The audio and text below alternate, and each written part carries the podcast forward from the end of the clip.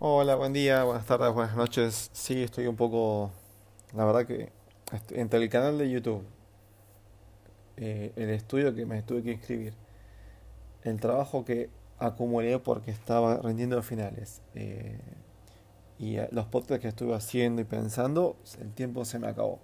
Así que nada, un poco atrasado con la idea de podcast y este es justamente un podcast especial que estoy haciendo.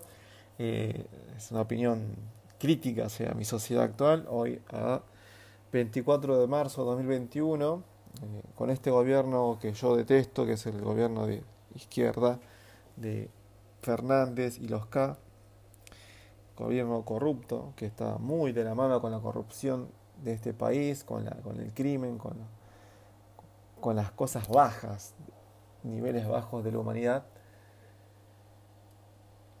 Eh, sucedió un caso hace poco que esto está, no digo que son culpables de- del hecho, sí que al tener la mano con la mafia, corrupción toda la porquería que hay, eh, estas cosas no se arreglan. Es el caso de Maya, que la chiquita esta que supuestamente estuvo desaparecida, eh, alguien, no, no seguí mucho el caso, porque no veo mucha televisión, pero lo poco que veo me entero y chiquita de 7 años aproximadamente. Obviamente no tiene documento, pero bueno, es el número que dan. Puede ser más, puede ser menos, hasta que no se sepa bien. Eh, no se encuentra una partida de nacimiento, porque supuestamente es una chica en situación de calle con su madre en situación de calle, que es una madre adicta a eh, las drogas, el paco, no sé lo que aspiraba la mujer. Señora grande, ¿no? Eh, resulta que la chica se declaró como desaparecida, se le encontró de la mano de un tipo que supuestamente era el tío. La cosa que la chica no iba con el tío a comprar caramelos, sino a hacer cosas indebidas de un tipo pervertido sexualmente con una niña que estaba siendo abusada. No solamente por este tipo, sino que era una especie de trata eh, por parte de la madre, consentido de la madre, que intercambiaba a la hija por un poco de droga. Bueno, obviamente la mujer está, no está en sus cabales. eh, y bueno, entonces acá viene la, la- paradoja de que a quién le echamos la culpa, o sea, quién paga por todo esto. Obviamente que sin, eh, sin clientela no hay trata, ¿no? Eso es muy, muy obvio. Eh, pero también es que sin, sin madre protectora eh, hay trata, porque si una madre consciente nadie alquilaría a su, su hija, propia hija como instrumento cosificado sexual. A todo esto, bueno, la mujer es, es adicta, no es que se declara o se- que se nota que es adicta, le, le falla un poco las neuronas, están por todos lados haciendo la joda ahí. Eh, entonces, eh, a todo esto sale Gastón Paus con su, su problema de adicción, tratando de revertir, ¿no? Lo mal que le, le fue en la vida y que, bueno, tratar de ayudar a la gente que tiene estos problemas, defendiendo a la mujer que no es culpable de este caso porque la culpa es de la- del Estado. Yo en parte banco esa idea porque si, el Estado estuviese más presente en muchos aspectos y no tuviese una mano en la corrupción, esto sería de otra cosa. Pero como es propio, creo yo, es una teoría mía que, es propio de este país o del mundo, estrechar lazos con la corrupción para estar ahí al frente, eh, no, nunca va a cesar esto. Yo creo que si tenés una mano dentro de lo correcto, porque a mí me pasa, a la gente que es correcta le debe pasar.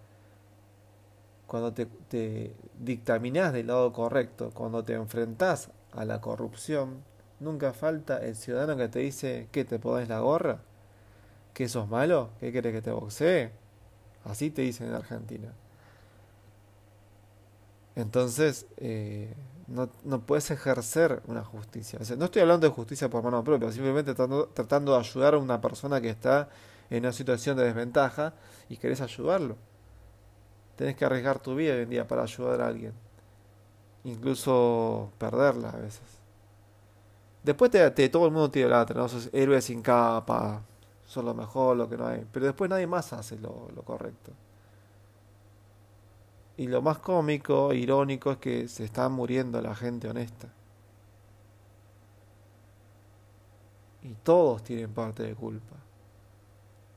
Todos los que los que pactan, que hacen trato con este tipo de persona corrupta, desde el más inocente compra de artículos robados hasta el que, consume mujeres de trata, por más que sean prostitutas. Eh, no sé, yo no conozco un mercado, pero eh, voy a hacer también un podcast con un podcast, bueno, voy a hacer un video de YouTube con tipo de informe de cómo, cómo me parece que es esto el tema de de que la otra vez escuché una chica que trabaja en OnlyFans.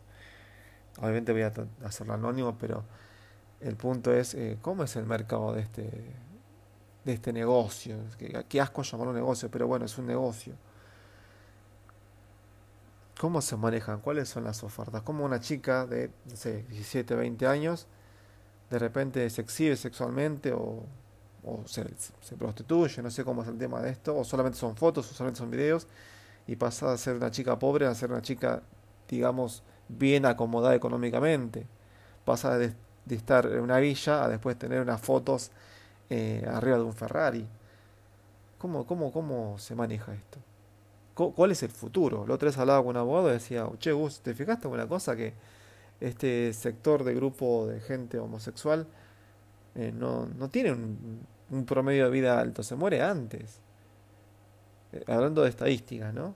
No porque sea un homosexual, sino que hay, hay, hay sectores de la vida que no se dedican o no reparan en la salud y tiene un promedio de vida de no más de 60 o 50 años. No ves una persona de 100 años que diga, bueno, yo soy homosexual y las paso re bien. Porque más allá que tenga en su elección, cada camino mal dado está, está errado. Yo no quiero saber eh, lo que es padecer lo que esta chica padeció, el trastorno que tendrá en su, en su cabeza y cuando le caiga la ficha que tiene que darse cuenta que todo lo que vio estaba mal. El trabajo de los psicólogos me da asco, me da mucho asco. No quiero ser yo parte de, de, la, de la movida, ¿no? porque no, no estoy levantando la bandera de la justicia. Estoy levantando mi, opinión de la publicación, de todo lo que hacen. Como de repente los, noticieros un poco lo que dice Gastón Pau, ¿no? que un poco los noticieros hacen eh, bulla de esto, de que, uy, mire Maya, pobrecita, vamos a hacer, quiero likes, quiero comentarios quiero que venga un profesional a hablar en mi programa y que hagamos rating de esto. ¿Cuántos programas realmente se dedican a hacer las cosas bien? Ayer estaba viendo un programa de Canosa, había traído una ministra de, de Educación. ¿Y qué tiene que ver una ministra de Educación con el caso de Maya? Para mí tendría que venir un médico, un psicólogo que hable, que exponga un tema, cómo son los casos una ministra de Educación que hablar de la educación. Yo qué sé. ¿Qué vas a decir? ¿Qué tenés para aportar? No, yo una vez tuve un roce con la educación y con el acompañamiento de los chicos. Bueno, sí, pero no es lo mismo que un psicólogo. No, no sos la médica que, que, estuvo ahí en el momento. Todo el mundo viralizando, queriendo hacerse los superhéroes de, Maya. Yo, como le decía una amiga, yo soy sincero, no soy hipócrita. Porque todo el mundo dice, hagan algo. Claro, ¿y vos haces algo? No, yo no estoy haciendo nada. Yo no hago nada. No, porque no puedo. No porque no, no es mi culpa que la chica. La chica fue traída a esta vida por una madre que no cumple su rol. Es un poco lo que hablaba otra vez. La falta de función se está perdiendo en las personas. Falta de paternidad, falta de mujer, falta de responsabilidad. Se está perdiendo mucho la función hoy en día. Si es mi hijo, obviamente salgo corriendo a hacerme cargo. Fue mi error. Esta mujer está disvariando, no, no puede ser madre. Ahora se tiene que hacer culpa eh, responsable del Estado, no se sabe, se está viendo qué se va a hacer. Obviamente se va a hacer responsable del Estado porque esta chica no pudo volver a la calle. Como no sé nada de, derechos, el caso de, de la chica tiene una madre, pero está en estado demencial porque está pasada de rosca con las drogas. ¿Qué va a ser el futuro de esta chica? Difícil el caso, y este es uno de los tantos casos, uno que se vio de los tantos casos que hay en el gran Buenos Aires, con la gran corrupción que hay acá. No hay políticas. Las feministas saltan para pedir su aborto. Salen a correr para... Después van a decir que ellas sí fueron las, responsables de que se encuentren. Se ponen, ellas siempre se ponen el trajecito de que ellos fueron las protagonistas. Ellas no están en ningún momento acá. No las veo acá, las feministas. Solamente querían su aborto. No tienen injerencia acá. Eh, triste el panorama de la chica, la verdad que eh, desolador. Eh. Algunos dicen, me estaba hablando en Facebook y me dicen, ay, adoptá la voz si sos tan bueno. Y la verdad que el tema del trámite y con la responsabilidad que lleva a adoptar una chica de estas circunstancias eh, es comprometedor y no podría. No tengo el corazón, no tengo la fuerza para hacer este caso. No, yo no tengo hijos, así que podría, pero la verdad que no, como digo, no soy hipócrita. Estoy con mis estudios, apenas tengo unas mascotas. Algún día tendré hijos. Pero adoptar es una responsabilidad muy grande y desgraciadamente el futuro de la chica ahora, ahora como está, está muy comprometido. Vamos a ver que el día de mañana por ahí, digamos que si no se apoya en la victimización del sufrimiento, de decir que esto fue algo malo en mi vida y va a ser el, clavo para toda mi vida, no va a avanzar nunca. Ahora si la chica, porque hay chicas que avanzaron después de estos casos, que lo superaron, rehicieron su vida y se pudo. Pero hay gente que no. Bueno, los dejo porque esto es un, un podcast así medio rápido. Me tocan el timbre y tengo que ver quién es. Así que ahora lo sigo. Perdón, era un vendedor ambulante. Nada, nada importante. Como no, si estuviese alguien para atender la puerta, eh, me atienden ellos. Pero bueno, eh, como decía, es un caso difícil de, comentar. Tenía que hablarlo porque está en todos lados y no es por hacer eh, énfasis, porque seguramente este podcast lo escuchan de otros países que ni enterado de estos casos de trata de menores. Y quizás la explicación de que yo digo que el, gobierno está metido no es directamente, no es que el gobierno es responsable, indirectamente es responsable porque ah, tienen que hacer muchas cosas con respecto al tema y no se encarga. No se encarga porque no le importa, no se encarga porque está haciendo otras cosas que no tienen sentido. Eh, no avalo, no el gobierno opositor que es el de derecha, que es el de Macri, que digamos, no es tan derecha, pero sí que eh, a veces inauguró una plaza cuando están haciendo, cuando están pasando estos casos, tampoco es responsabilidad de la presencia del presidente, porque tiene que estar presente ahí eh, ¿cómo se llama? La, justicia, tiene que estar presente ahí, la policía, todos los representantes. Hace falta que esté el presidente ahí presente. Eh, tenemos una sociedad ignorante, de odio, de cuando aparecen estos casos, matar a la madre, matar a los chorros, eh, hacer justicia por mano propia, porque al no haber una justicia real, esto queda opacado. Así que Nada, re triste lo que pasa, re triste la, respuesta del gobierno, re, triste como uno se va enterando todo, re, triste como yo, por ejemplo, le decía a mi novia, eh, ¿sabes que estoy dudando de la señora? Y uno siempre trata de pensar bien, pero yo soy más realista, digo, hay algo raro de la señora, no está sufriendo la pérdida de su hija, está como... Está bien que vive en la calle, todo bien, pero hay gente que los ve llorar y también puede mentir tranquilamente un llanto, pero se nota que no la extrañaba mucho. En fin, eh, seguramente la gente que está alrededor sabe de esto y no quieren hablar porque todos tienen miedo a alguien. También hablaba con una amiga y le decían, es imposible que tengamos que vivir con miedo. Qué indignante andar viviendo con miedo. Yo la verdad que no vivo con miedo. Eh, a veces digo que me, da miedo ir a, tal zona, pero no tengo que tener miedo de decirle, perdóname, vos me querés robar, vos me estás obligando a que te compre, mira que llamo a la policía. ¿Viste? Tener miedo de que, venga alguien con un arma, no puedes vivir así. Gente conocida que se quiere vivir a otro país, que quiere vivir al sur. Basta. Ya sé que algunos gobiernos son quizás más difíciles, pero por lo menos yo en el gobierno anterior no, no, había estos casos de robo. Documentenlo. Lo importante es que haya seguridad. Pero como los vagos en este país tienen más peso porque se unen más, porque dijeron que hay un gobierno que nos respalda, votémoslo, acá gana eso. Pero los vagos no sufren las consecuencias de, una mala elección de voto. Lo sufren otros. Nunca lo van a sufrir ellos, porque ellos están bien cubiertos. Eso es el egoísmo de ese voto.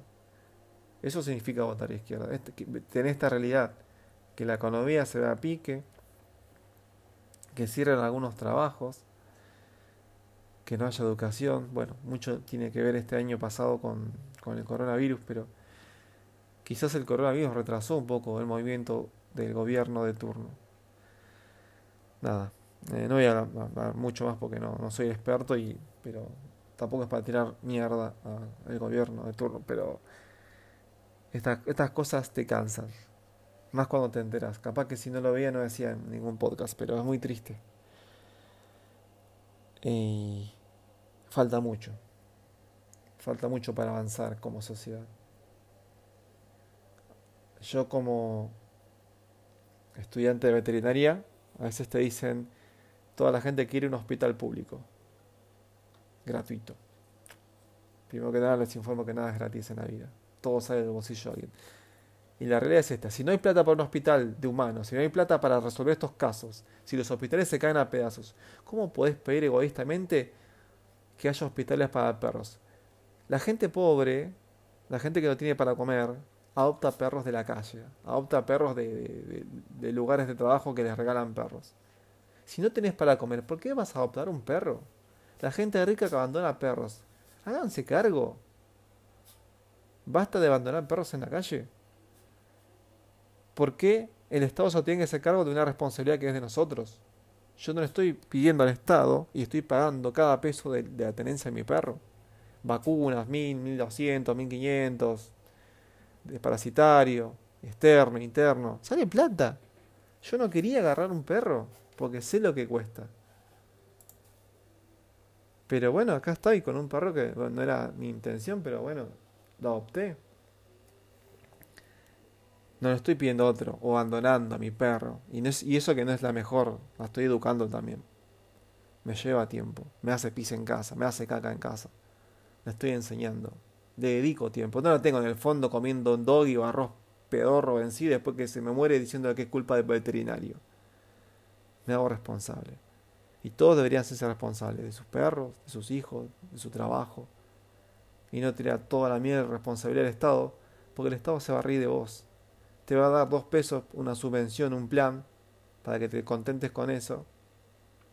Ellos van a seguir robando y vos vas a seguir sumergido en tu mentira, psicópata de que el gobierno es lo mejor.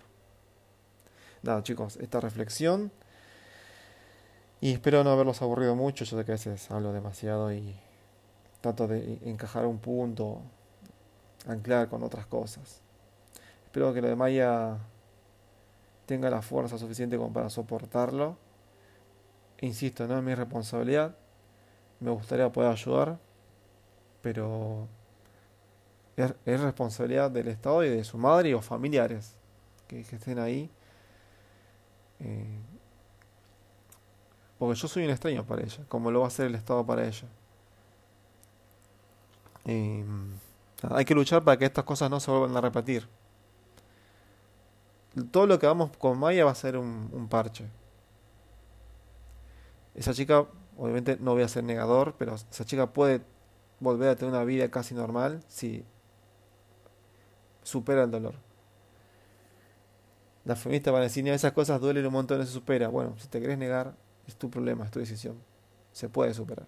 Todo se puede superar, con esfuerzo, con cariño, con amigos. Pero si el mundo está hecho mierda, difícilmente podemos ayudarlo. Así que todos tienen que colaborar. Muchas gracias y que tengan muy buena vida.